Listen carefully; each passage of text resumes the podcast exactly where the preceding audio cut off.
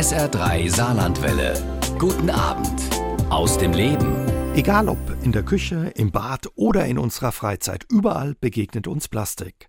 Es macht unser Leben zwar oft einfacher, schadet aber unserer Gesundheit und vor allem unserer Umwelt, sagt Nadine Schubert. Wenn unser Plastikkonsum so weitergeht, haben wir 2050 dreimal mehr Plastik als Fische im Meer. Nadine Schubert lebt deswegen seit 2013 so gut es geht ohne Kunststoff. Ihre Erfahrungen und Tipps gibt sie in ihrem Blog Besser Leben ohne Plastik in Büchern, Vorträgen und Seminaren weiter. Heute ist die Journalistin und Autorin mein Gast bei SA3 aus dem Leben und wir unterhalten uns darüber, wie ihr Leben ohne Plastik funktioniert. Hallo, schön, dass Sie da sind. Hallo, vielen Dank für die Einladung. Heute schon, ja, verzichtet auf Plastik? Na klar, Ständig. Also ich war ja im Hotel, ich habe im Hotel übernachtet und ähm, da gab es zum Glück ein plastikfreies Frühstück. Aber ich gucke schon, also wenn mm, es ein Frühstücksbuffet gibt, dann äh, nehme ich natürlich nicht die abgepackte Butter oder Margarine. Also da muss man halt ein bisschen aufpassen. Mhm. Also hat sich auch einiges getan in den letzten Jahren. Ja, also ich glaube, jetzt bleibt noch so ein bisschen was von Corona hängen. Also viele bieten tatsächlich jetzt noch kein Frühstücksbuffet an, sondern man füllt vorher so ein Blatt aus und äh, sagt halt, was man frühstücken möchte und dann bekommt man es auf dem Teller. Ich weiß halt dann ehrlich gesagt manchmal nicht, wie es hinter den Kulissen verpackt war. Mhm. Ja, aber naja, da denke ich auch manchmal, was ich nicht weiß, macht mich nicht heiß. Weil Sie gerade Corona ansprechen, gerade wenn es um Plastik geht, das waren ja riesige Berge, die da angefallen sind und ja, wie Sie sagen, auch teilweise immer noch anfallen. Für jemanden wie Sie, der darauf achtet, im Alltag auf Plastik zu verzichten, mhm. war das wahrscheinlich Horror. Das war ein Horror. Und Corona hat uns auch wieder sehr zurückgeworfen durch diese ganzen Hygienemaßnahmen, die dann ergriffen werden mussten natürlich auch. Ich verstehe das alles.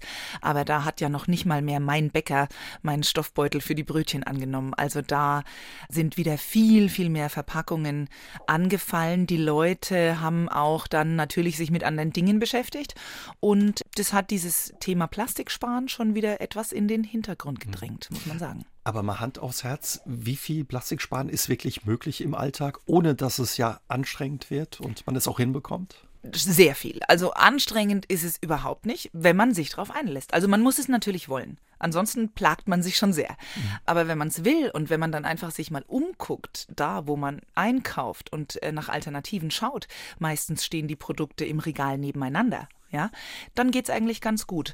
Und äh, vor allem geht es natürlich bei Verpackungen von Lebensmitteln oder Körperpflegeprodukten. Mhm. Haben Sie so ein Beispiel, wo Sie sagen, ja, eigentlich muss man den Blick nur links oder rechts ja ein bisschen schweifen lassen, dann würde man schon das Alternativprodukt sehen? Na klar. Also ich sag mal, womit es bei mir angefangen hat, Tetrapacks. Also ich habe wirklich in meinem Müllsack die Tetrapacks gehabt, in Massen, für Säfte und für Milch.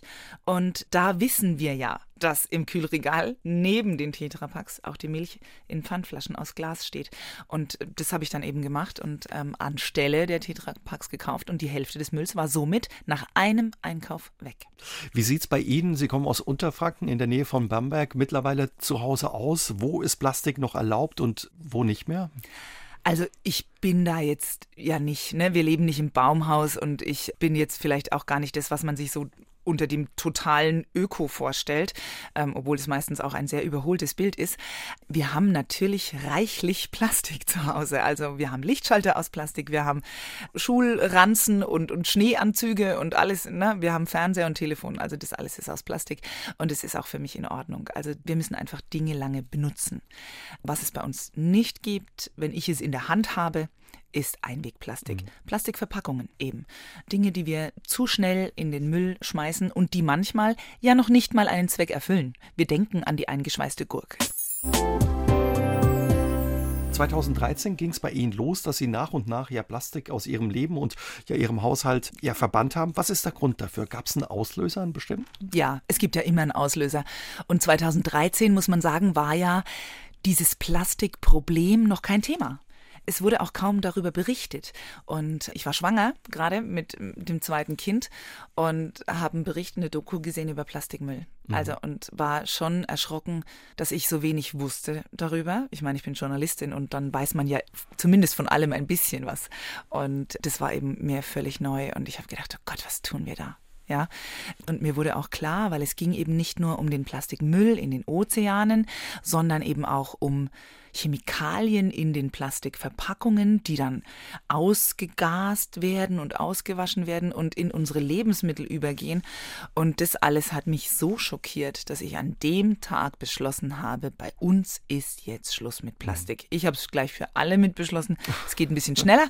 Ähm, aber ja, das war dann wirklich so, Holter die Polter und von heute auf morgen, aber auch das hat funktioniert. Hm, also da hat es bei Ihnen irgendwie Klick gemacht und ja, was ist dann passiert? Sie haben gesagt, Sie haben das beschlossen und dann? Habe ich gewusst, ich muss anders einkaufen. Also das ähm, habe ich ja vorhin erzählt wenn man sich seinen Müll mal anschaut, dann kann man ja sehen, wo so die Probleme liegen, ja? Und mir wurde sehr schnell klar, dass das meiste Plastik durch den Lebensmitteleinkauf ins Haus kommt. Und das kennen wir ja. Gehen Sie in den Supermarkt, kaufen Sie ein, packen Sie zu Hause aus, ist der gelbe Sack voll. Mhm. Und wir sehen natürlich ja auch alles nur in Plastik verpackt. Also wir haben ja schon so den Eindruck in unserem Kopf, wenn wir einkaufen gehen, es gibt nur noch Plastikverpackungen. Und das ist ja tatsächlich auch so. Und es war vor allem da damals ja noch viel mehr. Ich meine, wir sind heute fast zehn Jahre später. Es hat sich viel getan. Aber also mir war klar, ich muss anders einkaufen und das habe ich ab dem Tag gemacht. Und es war tatsächlich gar nicht so schwer. Wie fand das ja Ihre Familie, Ihr Mann, Ihr Sohn, der damals ja so acht war? Acht war. der war noch recht klein. Ich musste mit dem natürlich schon drüber sprechen, weil das war so ein Cornflakes-Vernichter. Ne? Ich musste hm. da schon sagen, du, das ist alles in Plastik verpackt und ich würde da gerne weniger davon haben. Und wir mussten eben Kompromisse finden. Also haben wir halt nicht eine Packung pro Woche gekauft, sondern vielleicht eine im Monat. Also das haben wir so nach und nach reduziert. Und ich habe dann eben geguckt, was ich stattdessen kaufen kann und habe gemerkt, gemerkt, da gibt's nichts. Also musste ich Müsli selber machen und am liebsten was, was halt knuspert. Ne? Was, was ihm schmeckt. Dann ja, genau. Auch, ja. Also sind da viele äh, Versuche gestartet worden und irgendwann, und da war ich dann sehr froh und sehr stolz, hat er gesagt, Mama, dieses Knuspermüsli, das schmeckt so gut, jetzt musst du keine Cornflakes mehr kaufen. also bei manchem, da dauert es halt ein bisschen. Und mein Mann, naja, dem habe ich es halt verkündet, sagen wir mal so. Der wurde da mit einfach konfrontiert und hat dann gesagt, ja, muss ich da auch was machen? Und dann sage ich, ja, bitte, du bist für Getränke zuständig, jetzt bitte nur noch Glasflaschen. Und dann sagt er, ja, kein Problem. Bier gibt es eben Glas und dann war es kein Thema. Gerade in Franken. Genau. ja, Sie haben gesagt, es war ein Weg, der hat ein bisschen gedauert, bis es eben bei Ihnen zu Hause da, wo es ging, plastikfrei war. In Ihrem Blog ja und auch in Ihren Büchern, die heißen Besser leben ohne Plastik oder noch besser leben ohne Plastik, geben Sie Ihre Erfahrungen weiter. Haben Sie zwischendrin auch mal ja ans Aufgeben gedacht oder haben gedacht, boah, also in dem Punkt, da wird's nichts? Nie eigentlich. Also ich könnte mir auch nicht vorstellen, das wieder anders zu machen, wieder zurückzugehen zu dem Leben vorher.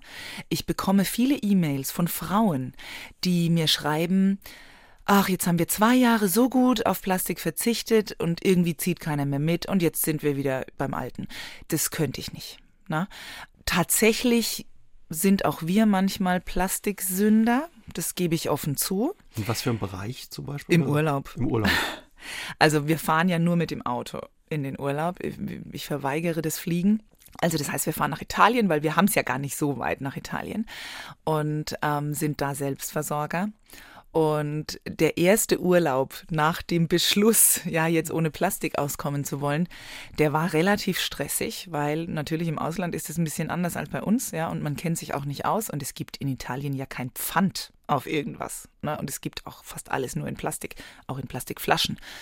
Und ich war irgendwie den ganzen Urlaub über beschäftigt, damit äh, irgendwelche Alternativen und unverpackte Produkte zu finden. Und dann hat mein Mann gesagt, also wenn das jetzt unser Urlaub ist, dann bleiben wir in Zukunft zu Hause.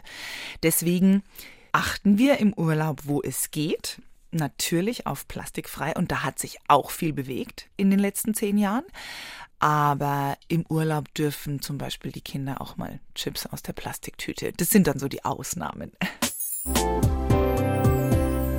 Lasst ihr uns mal auf die Zahlen schauen. Ja, wie viel verbraucht denn jeder von uns in Sachen Kunststoff? Da gibt's unterschiedliche Zahlen. Also wir liegen da irgendwo zwischen 70 Kilo und 200 Kilo. Das ist dem geschuldet, dass eben unterschiedlich gerechnet wird. Also wenn man den kompletten Plastikverbrauch rechnet, dann wird auch das, was im Hintergrund in den Supermärkten oder in der Industrie anfällt, mit eingerechnet und dann ist es schon viel. Und wenn man sich das mal vor Augen hält, also ich nenne jetzt mal mhm. eine Zahl, weil man mit der gut was anfangen kann.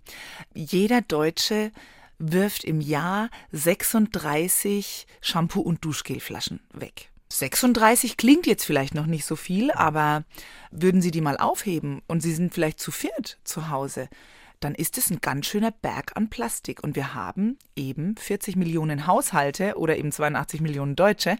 Und dann ist es schon wirklich viel. Und wenn man dann sieht, dass man das eigentlich ganz einfach anders machen könnte, ja, ohne Shampooflaschen aus Plastik zu kaufen, würde man schon eine ganze Menge Plastik sparen. Was für eine Alternative gibt es da zum Beispiel beim Shampoo? Die gute alte Seife am Stück zum Händewaschen als Ersatz für Duschgel. Und es gibt ja auch spezielle Haarseifen, wo eben andere Inhaltsstoffe drin sind. Und ich habe festgestellt, also ich bin nicht so oft im Drogeriemarkt, aber ich war jetzt eben mal wieder drin. Es gibt von jedem Hersteller jetzt auch schon Shampoo in fester Form, wirklich von allen, die wir so kennen, ja auch die großen Marken und tatsächlich auch für jeden Geldbeutel. Okay, weil häufig würde man ja denken, vielleicht ist es teurer oder vielleicht ein oder andere denkt, Mensch, was macht das mit meinen Haaren? Ja, ja also das ist eigentlich kein Unterschied. Sie müssen sich ja vorstellen, dieses Shampoo-Stück, das aussieht wie eine Seife, ist ja tatsächlich auch nur Shampoo ohne Wasser. Was Sinn macht, denn das, was wir kaufen in den Plastikflaschen, besteht zum größten Teil aus Wasser. Warum müssen wir uns das Wasser einkaufen, wenn wir es doch zu Hause in der Leitung haben und dann selber verdünnen können? Also warum kaufen wir mit Wasser verdünntes Shampoo, wenn wir mit dem Stück Seife ja zu Hause sehr gut dosieren können und es ist ja nichts anderes drin, außer ein Inhaltsstoff fehlt, nämlich flüssiges Plastik. Das haben wir leider in ganz vielen Produkten, die wir so im Drogeriemarkt kaufen, die wir uns auf die Haut schmieren, in die Haare, im Rasierschaum, auf die Nägel. Da ist tatsächlich auch noch flüssiges Plastik drin, das eben auch den Abfluss runterläuft. Sogenanntes Ende. Mikroplastik genau. ist es dann. Und ja, Ihre Erfahrung, den Haaren macht es nichts. Ich habe noch welche, wie Sie sehen. also nein, das macht überhaupt nichts. Ja, und vor allem bei Männern. Also viele Frauen äh, schreiben mir tatsächlich, mein Mann ist so gegen Haarseife. Der will sein Duschgel, das nach Mann riecht und ne, Sie ja, kennen der das. Geruch ist ja natürlich auch. Ja, Aber das gibt's ja auch. So. Na klar, also das ich, mein Sohn pubertiert gerade so ein bisschen. Ja, da stellt sich der Körper so um und der probiert sich da so durch und ich bin bin ja froh, dass er sich auf das Zeug einlässt, was ich ihm da so hinlege. Und er hat aber eben auch gemeint, Mama, die Haarseife, ich glaube, das funktioniert im Moment nicht so gut. Ich muss ständig Haare waschen und so. Klar, ne, die gucken ja, stehen ja viel vom Spiegel und so. Dann habe ich jetzt ihm auch mal so festes Shampoo gekauft, habe gesagt, probier das aus. Und man kann ja auch im Laden da mal hinriechen. Ne? Mhm. Und da gibt es tatsächlich welche, die riechen genauso wie diese ganzen Männer-Shampoos, die wir so kennen, also so richtig nach Mann. Also einfach mal probieren. Genau. Sie haben schon gesagt, gesagt, wenn Sie in Urlaub fahren, da ist noch schwer, auf Plastik zu verzichten. Trotz alledem, wie stehen wir denn so da ja in Sachen Plastikmüll und auch Vermeidung im Vergleich zu anderen Ländern in Europa oder auch in der Welt? Sehr schlecht stehen wir da.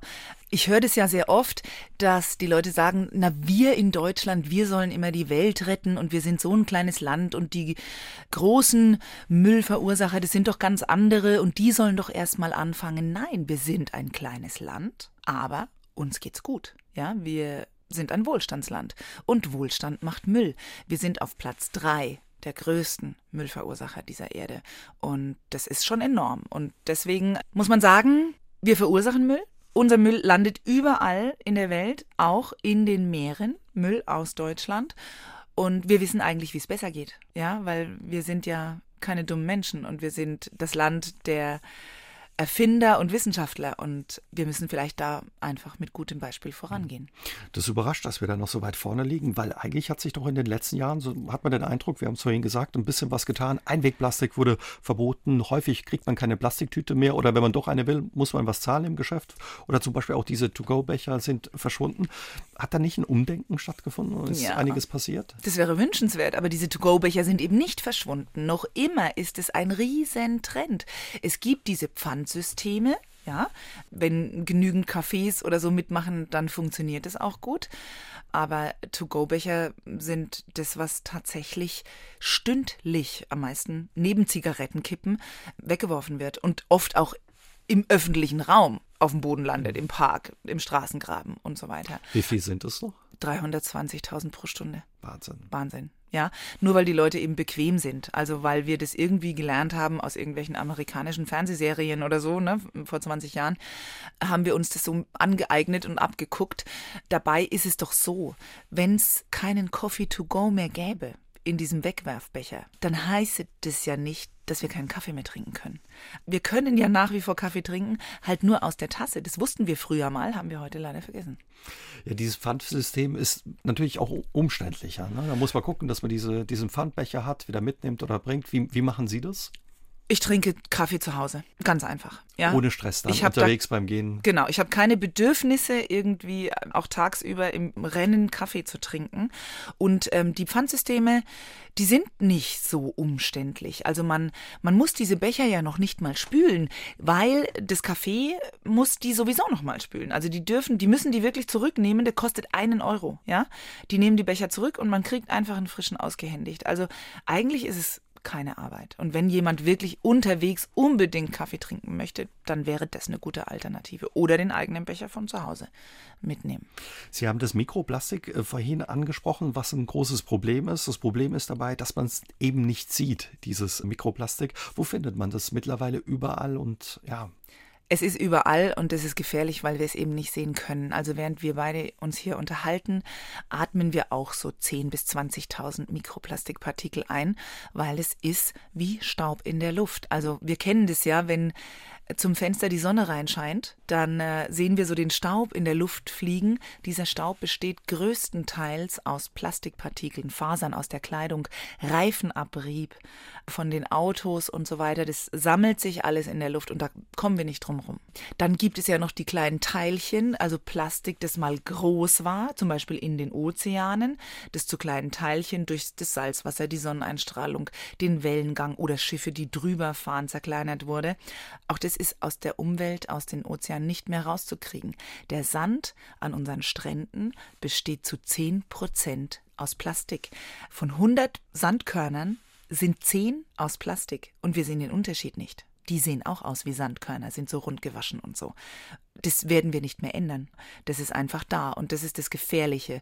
Wir können heute nur noch dafür sorgen, dass es nicht noch mehr wird. Sie haben uns eben schon erzählt, ja, Plastik ist überall, wenn wir atmen, wenn wir trinken, auch in dem Wasser, mit dem wir unseren Kaffee kochen, wenn wir essen, zum Beispiel im Honig, den wir uns aufs Brot schmieren. Welche Folgen hat das denn für unsere Gesundheit und auch für unsere Umwelt?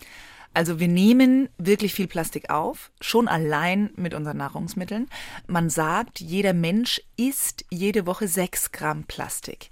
Und sechs Gramm Plastik, das ist so viel, wie eine Kreditkarte wiegt. Und wenn wir uns jetzt überlegen, dass ein Jahr 52 Wochen hat und wir uns mal einen Stapel aus 52 Kreditkärtchen bauen, dann ist es ganz schön viel. Die Folgen sind gravierend. Also das sind ja jetzt Plastikstückchen, sage ich mal, die zum Beispiel in Fisch sind, ja, nicht nur im Fisch aus dem Meer, sondern auch in den Fischen, die bei uns so gezüchtet mhm. werden oder eben in den Flüssen schwimmen oder eben im Honig, da kommt es natürlich über die Luft auch dahin in die Bienenstöcke und es ist schon drastisch, aber wir nehmen auch ganz viel viele Schadstoffe aus dem Plastik auf über unsere Verpackungen. In Plastik verpackte Lebensmittel, die fetthaltig sind, Wurst, Käse, Joghurt, Milch, Gummibärchen, die sind auch sehr stark belastet.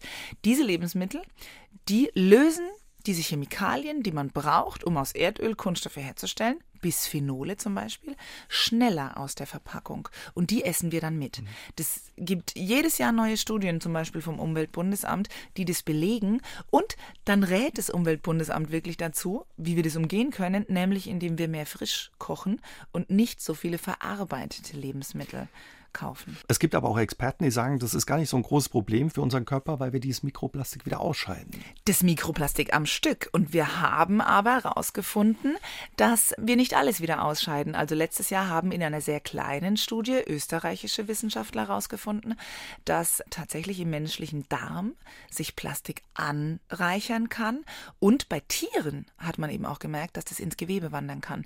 Das was wir aus den Verpackungen aufnehmen, über unsere Wurst, über unseren Käse, das ist ja auch kein Mikroplastik, das sind keine Stücke, das sind wirklich diese Chemikalien. Mhm. Und die wandern in unser Blut. Also 95 Prozent aller Deutschen haben Bisphenol A im Blut.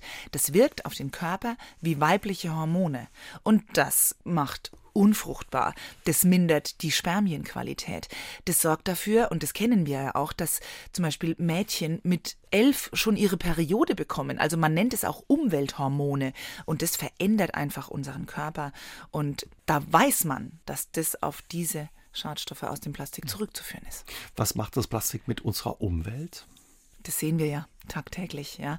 Also ich finde das eben gefährlich. Zum Beispiel, wir haben vorhin über Mikroplastik gesprochen oder über diese flüssigen Polymere, die in der Sonnencreme stecken, in den Duschgels, in den Shampoos. Das ist ja flüssig, das filtern wir in den Kläranlagen nicht heraus. Man weiß heute noch nicht, wie sieht es mal aus in 30 Jahren. Aber wir bringen Klärschlamm auf die Felder aus. Wir haben das dann in unserem Wasserkreislauf. Irgendwann ist zu befürchten, dass vielleicht auf unseren Gewässern ein schmieriger Plastikfilm schwimmt. Also vieles weiß man heute noch nicht. Man weiß nur eines, es wird sich nicht auflösen. Es ist nicht biologisch abbaubar und das halte ich für sehr gefährlich. Mhm. Aber wie ist das denn mit meinem Plastikmüll, den ich jetzt ja auch vielleicht äh, zu Hause gut sortiere, in die gelbe Tonne stopfe?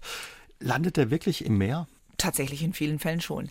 Das Problem ist, wir werden dazu angehalten, unseren Müll zu sortieren. Und da sind wir ja sehr gut. Also wir sind ja Sortierweltmeister. Ja? Nur ist unser Plastikmüll zum Beispiel, sind unsere Verpackungen so schlecht, dass man die einfach nicht recyceln kann. Also das meiste, was wir wirklich wegschmeißen, wird nicht recycelt. Das, was sehr zuverlässig recycelt wird bei uns, sind wirklich diese Shampooflaschen. Ja, auf die man aber ja eigentlich auch gut verzichten kann, haben wir schon drüber gesprochen. Das meiste, was recycelt wird, sind Shampooflaschen. Und das, was man nicht recyceln kann, sind auf alle Fälle immer diese Verpackungen von Wurst und Käse. Die bestehen aus so vielen unterschiedlichen Stoffen, die zu dieser einen Folie verschmolzen werden, das kriegt man nicht mehr auseinander. Die können nur verbrannt werden oder wir sind auch Weltmeister im Müll verkaufen ins Ausland und die können aber auch da nicht viel mit anfangen und von da aus landet tatsächlich viel von unserem Müll im Meer.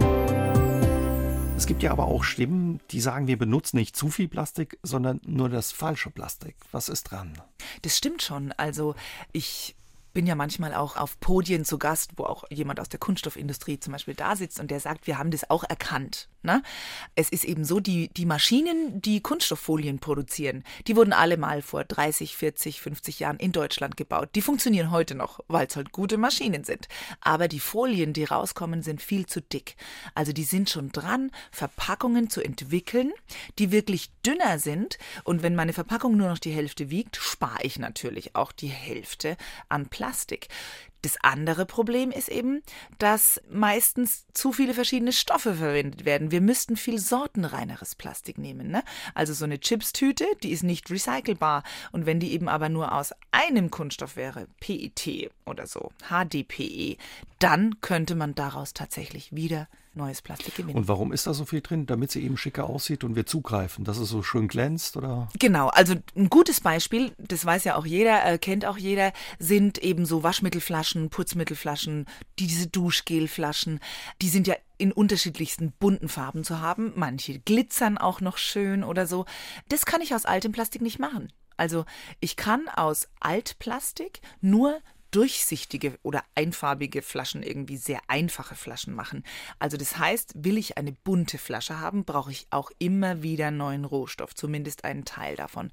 Und das ist halt schlecht und das ist der falsche Weg. Und ganz ehrlich, bei einem Putzmittel wäre es doch gerade wurscht. Das stellen wir uns nicht in die Vitrine, das steht im Schrank. Ja, dann kann doch jede Flasche gleich aussehen. Also ich fände, da müsste die Politik vielleicht ein bisschen mehr tun. Wie ist das beim Thema Recycling? Ich habe die Erfahrung gemacht, zum Beispiel bei dem regionalen äh, Joghurt, den ich kaufe und die Milch auch, haben wir angerufen und oder geschrieben und gesagt, Mensch, könnten Sie das nicht auch ja eben in einem Glas anbieten oder in Glasflaschen die Milch? Und da war die Antwort, nee, das Plastik wird recycelt, das ist besser und ja, das Glas, das wäre zu viel Aufwand für uns als kleiner mittelständischer mhm. Betrieb, was wir nicht leisten können.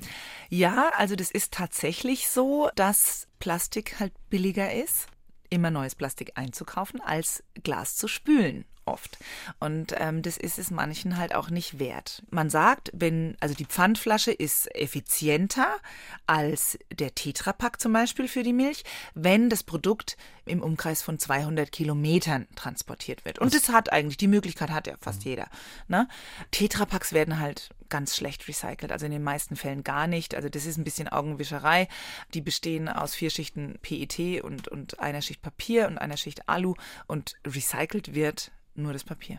Und wie ist es aber denn jetzt mit der Ökobilanz von Glasflaschen? Also Sie sagen 200 Kilometer Umkreis, da schneidet sie besser ab. Also ja. wie lange muss sie wieder benutzt werden, damit sie im Vergleich in Sachen Ökobilanz gut dasteht zum Plastik? Also die Glasflasche wird in der Regel 50 Mal wieder befüllt, mindestens 50 Mal. Und man kann das der Glasflasche auch ansehen. Also Sie kennen ja diese Ringe, die die Flasche dann so kriegen. Und je mehr Ringe die hat oder je weißer dieser Ring ist, desto öfter ist die schon mal durch so eine Wasch- und Sortieranlage und Abfüllanlage gelaufen.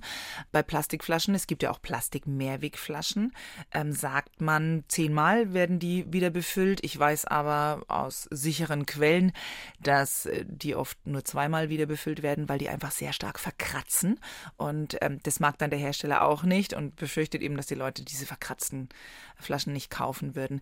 Bei den Vergleichen Plastikflasche mit Getränk versus Glasflasche wird ja oft auch der Transport nicht so mit berücksichtigt oder nicht alles berücksichtigt.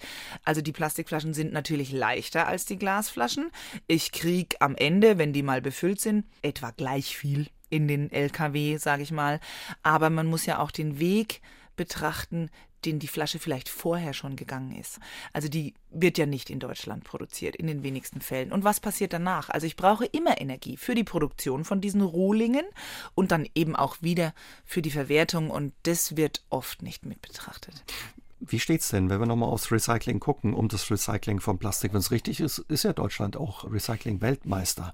Wie viel Plastik wird wiederverwertet und wie viel landet dann eben doch im Müll oder wie Sie sagen, wird verbrannt? Fünf bis 30 Prozent maximal werden wiederverwertet und das ist noch zu wenig. Warum ist es nicht mehr? weil das meiste, was wir eben wegwerfen in den gelben Sack, nicht recyclingfähig ist. Und da müssen wir eben hin. Ne? Also die PET-Flaschen kann man recht gut recyceln. Und Plastik ist ja auch wirklich ein wertvoller Rohstoff und ist auch teuer. Ja, eine Tonne Plastik kostet 1000 Euro. Ja, oder so war es zumindest vor ein paar Jahren. Also es kann natürlich auch gestiegen sein. Deswegen würde es sich schon lohnen. Aber dafür müssen wir eben erst bessere Verpackungen entwickeln. Und da sind wir noch sehr weit hinten dran, leider. Sie haben ja vorhin schon gesagt, einfach mal anfangen. Der Einkauf ist ein guter Start, um zu probieren, zum Beispiel den Tetrapack eintauschen gegen die Glasflasche. Wenn wir mal in unserer Küche bleiben, wo könnte man dann noch Plastik sparen oder wo sparen Sie heute dort Plastik? Zum Beispiel beim Einkauf an der Theke. Ja, also das ist ja jetzt heute schon weit verbreitet eigentlich und auch erlaubt. Man könnte seine Dosen mit an die Theke nehmen und fragen, ob man den Käse nicht gleich da reingelegt bekommt, zum Beispiel. Und das machen auch viele. Und man muss ja sagen, es gibt ja heute sehr viele Unverpacktläden. Ja, selbst hier in Saarbrücken gibt's ja einen, da nimmt man seine eigenen Gefäße, Gläser, Beutelchen oder so mit hin und bekommt dann wirklich Kräuter, Nudeln, sogar Spülmittel kann man in seine eigenen Gefäße abfüllen und das ist ja ein Luxus. Ja, ich finde das toll. Ist es aber nicht teurer auch? Also wenn man in einen Unverpacktladen geht und auf die Preise guckt, ist es natürlich im Vergleich zum Supermarkt oder zum Discounter schon teurer.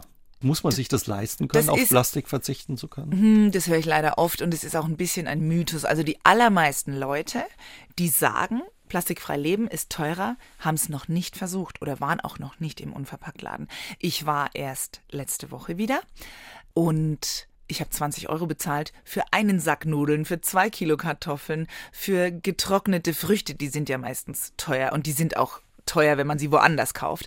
Also mein ganzer Einkauf hat 20 Euro gekostet und es haut mich jetzt nie aus den Socken. Und wenn ich ohne Plastik einkaufe, dann ähm, muss ich ja sagen, kaufe ich auch bewusster ein. Ich plane meinen Einkauf anders. Ich mache mir mehr Gedanken über die Produkte und der Unverpacktladen ist keinesfalls teurer als der Bioladen. Er ist vielleicht etwas teurer als der Discounter, aber da muss ich halt wissen, will ich mhm. das oder nicht. Der Wochenmarkt dann vielleicht auch eher eine Alternative. Ja, auch da jammern die Leute, aber klar, also regional, saisonal einkaufen. Sehen Sie, wenn ich anders einkaufe und mich dazu entscheide, dieses bewusstere, nachhaltige Leben zu führen, dann treffe ich doch auch andere Entscheidungen. Wir haben heute so wenig Einfluss auf vieles. Jetzt werden uns die Strompreise wieder erhöht. Das können wir nicht beeinflussen. Wir müssen einfach bezahlen, wenn wir das Licht anmachen wollen in Zukunft. Aber eines kann ich noch entscheiden. Wohin geht mein Geld? Alle wollen mein Geld, alle müssen davon leben. Aber ich entscheide doch, wem ich es gebe. Und ich habe für mich entschieden, ich gebe mein Geld denen, die es besser machen. Denen die Umwelt nicht egal ist, denen der Mensch nicht egal ist und die eben da einen anderen Weg einschlagen. Und ich spare heute gegenüber meinem früheren mhm. Leben Geld, weil ich bewusster einkaufe. Also weniger konsumieren dann auch einfach ein Stück weit. Genau, bei vielen Dingen. Ne? Also ich muss nicht jedes Jahr einen neuen Wintermantel kaufen, weil in der Regel wachse ich jetzt aus keinem mehr raus. Ja, also ich trage meine Sachen auf, ich kaufe viel Secondhand, ich schmeiß auch wenig weg, wir reparieren viel mehr. Ich habe letzte äh, Woche einen Artikel gelesen, der hat mich total erschreckt. 80 Prozent aller Wasserkocher werden weggeworfen, obwohl sie einfach nur mal entkalkt werden müssten.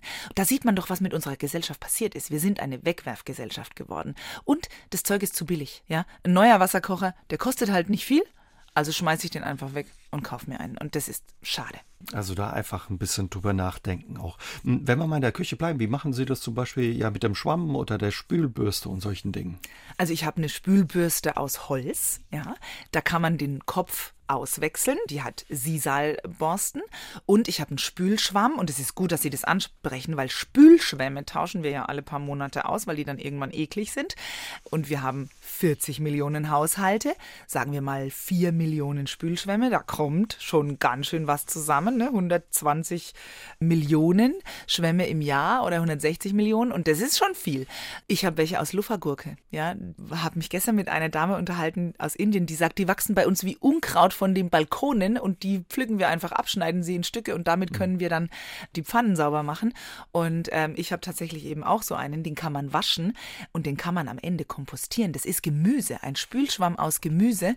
Also der ist halt aus einem anderen Rohstoff und das ist eine gute Entscheidung. Aber ist die Ökobilanz dann so gut, wenn ja dieser äh, Spülschwamm aus, aus Indien dann kommt und im Vergleich zu dem vielleicht Plastikschwamm, der hier ja bei uns produziert wird? Lufergurken wachsen jetzt auch schon in Europa, sogar in Deutschland, ähm, werden die schon rangezüchtet. Ähm, die brauchen auch ganz wenig Wasser und von daher ist die Ökobilanz gut. Man muss überlegen, wo kommt der Spülschwamm her? Die allerwenigsten kommen vielleicht aus Deutschland, sondern auch aus China und dann sind wir auch da. Nimmt sich das nicht viel. Mhm. Sie haben gesagt, ich kann da mit meiner Box einkaufen gehen, zum Beispiel an die Wursttheke. Wenn man auf dem Markt unterwegs ist, sieht man auch viele Leute oder auch im Supermarkt, in vielen Supermärkten mittlerweile, die so einen Baumwollbeutel haben. Ich habe jetzt gelesen, auch in der Vorbereitung, dass es eine Untersuchung, eine Analyse des britischen Umweltministeriums gab, dass man so einen Baumwollbeutel über 100 Mal benutzen müsste, damit er eben in der Ökobilanz ähnlich ist. Dann, ja, sag mal, wie, wie eine Plastiktüte oder so. Ja, aber ist ja kein Problem. Hundertmal habe ich doch schnell zusammen. Und es ist ja so, dass die meisten Baumwollbeutel ja schon zu Hause sind. Also ich müsste ja jetzt keinen neuen für mich produzieren lassen, sondern den haben wir schon, also benutzen wir ihn doch einfach.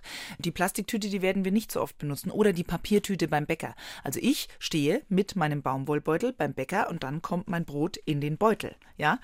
Das spart unheimlich viel Papier. Eine einzige Bäckerfiliale verbraucht im Jahr, kommt drauf an, wo sie ist. Ich rede jetzt von einer, die auf dem Land ist, 65.000 Papiertüten und es ist doch Wahnsinn, die sind aus Bäumen und die Bäume wachsen nicht bei uns uns. Ja, und produziert werden die auch nicht bei uns. Also so eine Tüte legt ja auch einen ganz mhm. langen Weg schon zurück, bis die dann bei uns mal in einer Filiale ist.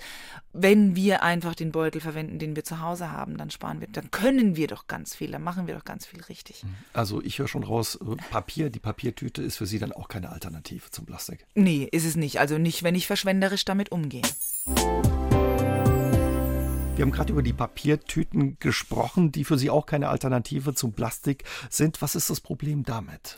Naja, das Problem ist, dass das auch Müll macht. Ja? Papier kann natürlich besser recycelt werden als Plastik, aber äh, Papierrecycling ist nicht umweltfreundlich. Ich brauche Unmengen Wasser, ich brauche Energie, ja, und ich brauche, wenn ich jetzt vielleicht noch bedrucktes Papier habe, auch wieder Chemie die das wieder sauber Viel Erdöl kriegt. in der Produktion. Oder genau, ne? Mhm. und ähm, das ist halt die Frage, ob das dann sein muss. Also wenn ich doch den Beutel habe und den kann ich ja auch sehr klein falten und in meinen Rucksack stecken oder in meine Handtasche, warum benutze ich ihn dann nicht, ne? den Stoffbeutel? Also ich werde da manchmal sehr traurig, um nicht zu sagen, ich könnte an die Decke gehen, wenn ich sehe, dass jemand im Supermarkt einen Kürbis kauft und da noch so eine Plastiktüte drumrum macht. Den Kürbis kann ich auch so aufs Band legen und dann wird ja sowieso der Einkauf irgendwo verstaut am Ende. Sprechen Sie die Leute da manchmal auch an und sagen was oder ist das nicht Ihre Art? Dann würde ich wahrscheinlich Hausverbot in vielen Märkten bekommen, aber ich spreche die an, die ich kenne. Ja, die schämen sich dann auch schon, wenn die vor mir am Kassenband stehen und äh, die sehen dann so meinen Einkauf und ah, ihren ah, und die wissen ja dann auch, oh Gott. und dann sage ich schon, also wenn du willst, gehen wir jetzt noch einmal durch und dann zeige ich dir, wie es anders geht. Ja. Wenn wir nochmal im Bad gucken, wo können wir denn da noch Plastik sparen? Sie haben schon gesagt, klar, die Seife, die man benutzen kann, auch das feste Shampoo. Wie ist es denn mit den ganzen Cremes bei Ihnen als Frau, auch mit der Schminke? Mhm. Wie machen Sie das? Ist wahrscheinlich nicht so einfach, oder? Ach, naja, also da ist weniger mehr, würde ich sagen. Ich habe früher auch gerne alles gekauft. Creme für Augen und für nachts und für tags und ne, für Stirn und weiß der Geier, was es da alles gibt und für die Beine und so. Jetzt nehme ich Öle, ne, so Öle aus Glasflaschen, natürliche Öle.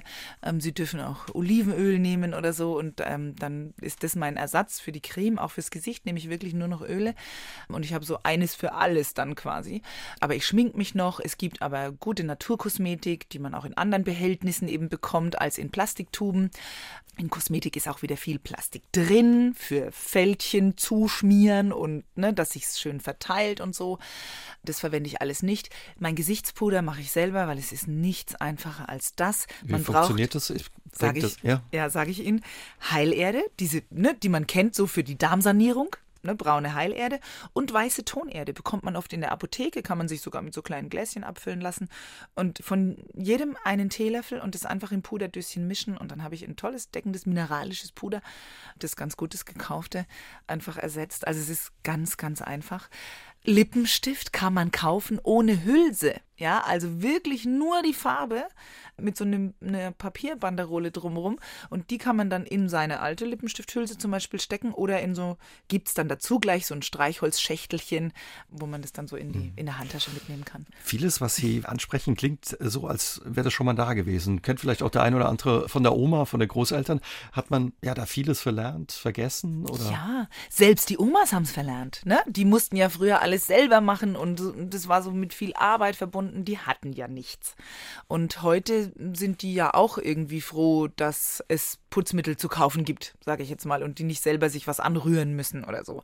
Wir gehen jetzt wieder ein bisschen so dahin zurück, weil ähm, wir eben auch gemerkt haben in den letzten Jahren, es gibt so vieles, das brauchen wir gar nicht. Also ich habe keine vollen Putzmittelschränke mehr. Ich habe ein paar Produkte, sowohl im Bad als auch in der Küche, die völlig ausreichen, um das Haus sauber zu kriegen. Und die sind eigentlich das, was die Omas früher benutzt mhm. haben. Essig, Soda, Waschsoda, ja, früher hieß es Kristallsoda oder die gute alte Kernseife eben.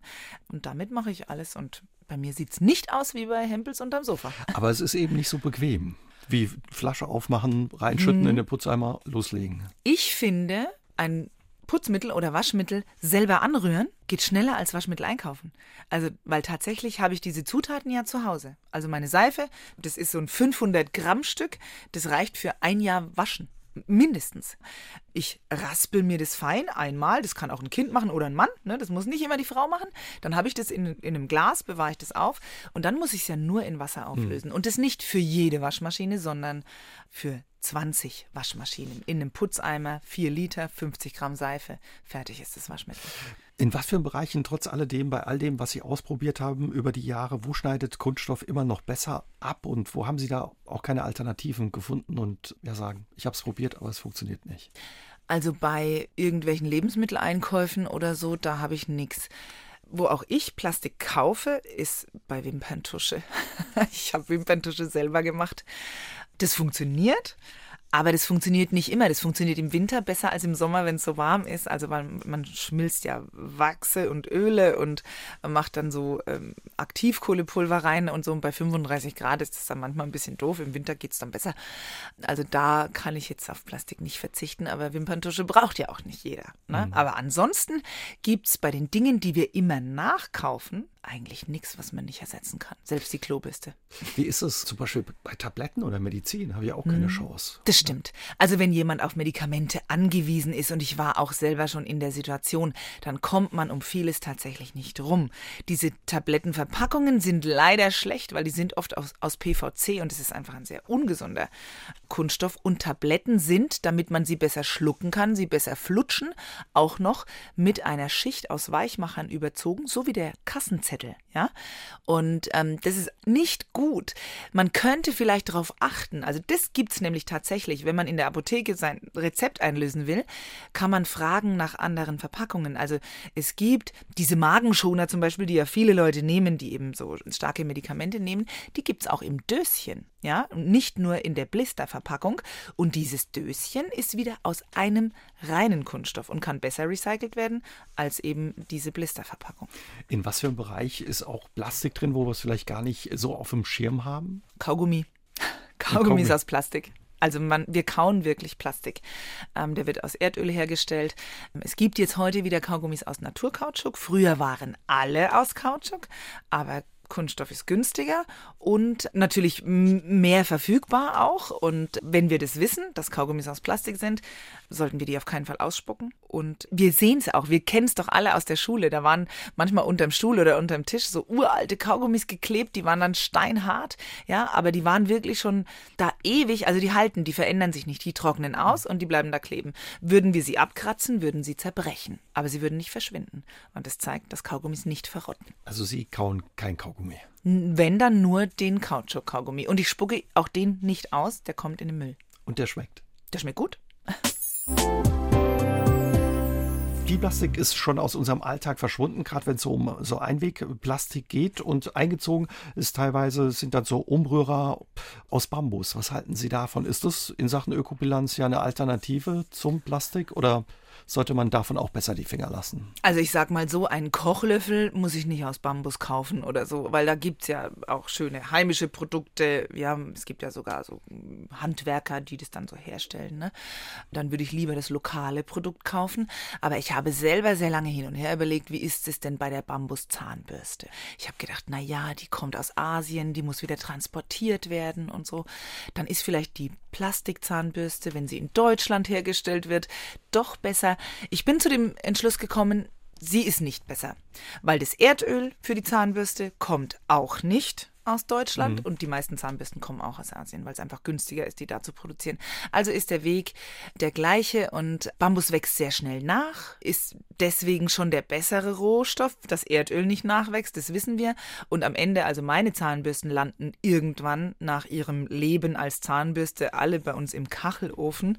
Ja, also die landen auf jeden Fall nicht in der Umwelt, denn ganz viele Zahnbürsten schwimmen leider im Meer. Wobei bei diesen Bambuszahnbürsten hört man dann häufig auch, dass die verklebt sind und dann, dann eben auch wieder mit Kunststoff überzogen ist oder dass für den Bambus eben dann auch ja große Flächen verbraucht werden und auch wieder viel Wasser.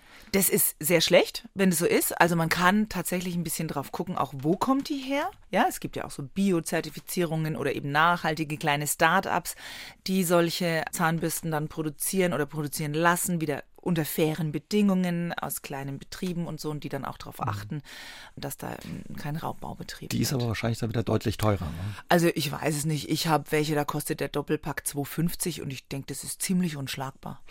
Man hat schon gemerkt in unserem Gespräch, dass sich da äh, viel getan hat. Wie sieht es denn aus bei den Unternehmen bei dem Thema? Hat da auch ein Umdenken stattgefunden? Bei manchen schon. Also wir erkennen es ja auch im Handel. Na, wenn wir einkaufen gehen, dann sehen wir doch, dass sich was getan hat im Gegensatz zu von vor acht, neun Jahren. Denken wir doch allein mal an Deos. Ja, und daran sieht man übrigens auch, dass wir Menschen, wir Kundinnen und Kunden, die einkaufen, schon Druck machen können auf die Hersteller. Diese Deos mit Aluminiumsalzen, das wissen wir alle noch. Da ist eben 2015 mal groß darüber berichtet worden, dass das nicht gut sein soll, auch für den Körper, dass das die Poren verstopft und auch in Brusttumoren gefunden wurde. Jetzt wollte keiner mehr diese Deos kaufen und innerhalb weniger Wochen hat sich das Sortiment verändert. Es gibt ja fast nur noch die Deos ohne Aluminiumsalze. Also da hat sich viel getan. Sie sehen es auch, dass es ja möglich ist, mit den vielen Möglichkeiten, mit Dosen einzukaufen. Ja, dass viel mehr Pfandbehälter eben auch entstanden sind dadurch, dass die Unverpacktläden schon fast wie Pilze aus dem Boden geschossen sind. Wobei durch Corona jetzt wieder viele oder nach Corona und durch die Inflation viele verschwunden sind. Jede auch, Woche einer. Jede Woche schließt in Deutschland mindestens ein Unverpacktladen. Das ist unheimlich traurig. Die Kunden kommen nicht mehr und die Läden müssen wieder aufgeben. Und das ist eben so schade. Aber es hat sich in den letzten Jahren sehr viel getan und wir müssen eben alle mit unserem Geld wieder dafür sorgen, mhm. dass es noch mehr. Äh, Sie sagen ja auch, passiert. mein Einkaufszettel ist ein Stück weit mein Stimmzettel. Genau, ganz genau so ist es. Also ich bestimme, wo mein Geld mhm. hingeht. Und äh, damit kann ich Einfluss nehmen und das sollten wir auch.